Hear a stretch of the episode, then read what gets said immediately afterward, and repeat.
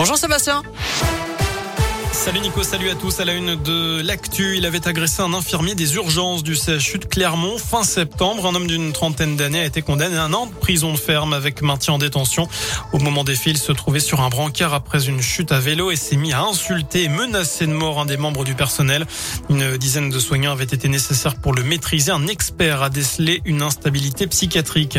Cette affaire euh, sordide en Haute-Loire, un homme d'environ 70 ans a été condamné hier soir à 5 ans de prison avec sursis devant les assises au Puy. Cet agriculteur à la retraite était accusé d'agression sexuelle et de viols incestueux commis sur une nièce dès ses 5 ans au milieu des années 80. La sœur de la victime dénonçait, elle, des attouchements alors qu'elle avait entre 10 et 12 ans. L'une et l'autre ont brisé le silence bien plus tard à l'âge adulte. D'après le progrès, l'altération du discernement a été retenue, ce qui justifie la clémence de la peine selon le tribunal.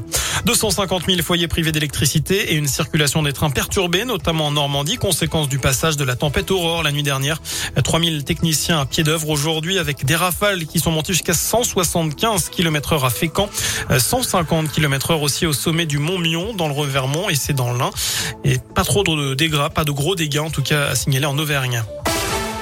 Dans le reste de l'actu, une troisième dose du vaccin Pfizer BioNTech serait efficace à 95,6%. C'est ce qui ressort d'une étude réalisée par les deux laboratoires et publiée aujourd'hui. Le président directeur général de Pfizer s'est félicité de ces résultats. Il démontre une fois de plus l'utilité des rappels dans nos efforts pour protéger la population contre cette maladie. Fin de citation. Des mesures contre les violences faites aux femmes en réponse au mauvais accueil dans les commissariats dénoncés par les victimes. Il sera plus simple de déposer des plaintes pour violences sur conjoint ou viol. Elles pourront être accompagnées de leur avocat. Le nombre de morts sur les routes de France métropolitaine le mois dernier a baissé de 15% par rapport à septembre 2019 avec 263 décès selon la sécurité routière. On ne compare pas avec 2020 puisque le Covid avait modifié les habitudes de déplacement. Et puis quatre banques françaises visées par une enquête pour fraude. BNP Paribas, Société Générale, Natixis et le Crédit Agricole sont dans le viseur du fisc.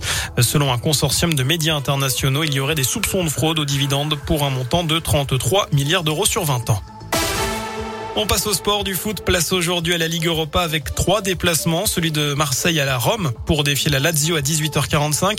Et puis à 21h, celui de Monaco à Eindhoven pour affronter le PSV. Et enfin, celui de Lyon à Prague pour se mesurer au Sparta. Autre déplacement, celui de Rennes à Murat en Slovénie pour la Ligue Europa conférence. C'est la troisième Coupe d'Europe. Enfin, Astérix est de retour. Son 39e album sort aujourd'hui. Ça s'appelle Astérix et le Griffon. Alors la question c'est la suivante. Est-ce que vous allez le lire la question du jour sur radioscoop.com. Vous avez jusqu'à 19h pour répondre sur notre site internet. Voilà pour l'essentiel de l'actu sur Radioscoop. Le prochain point avec l'info, ce sera dans une demi-heure. Je vous laisse en compagnie de Nico. À tout à l'heure.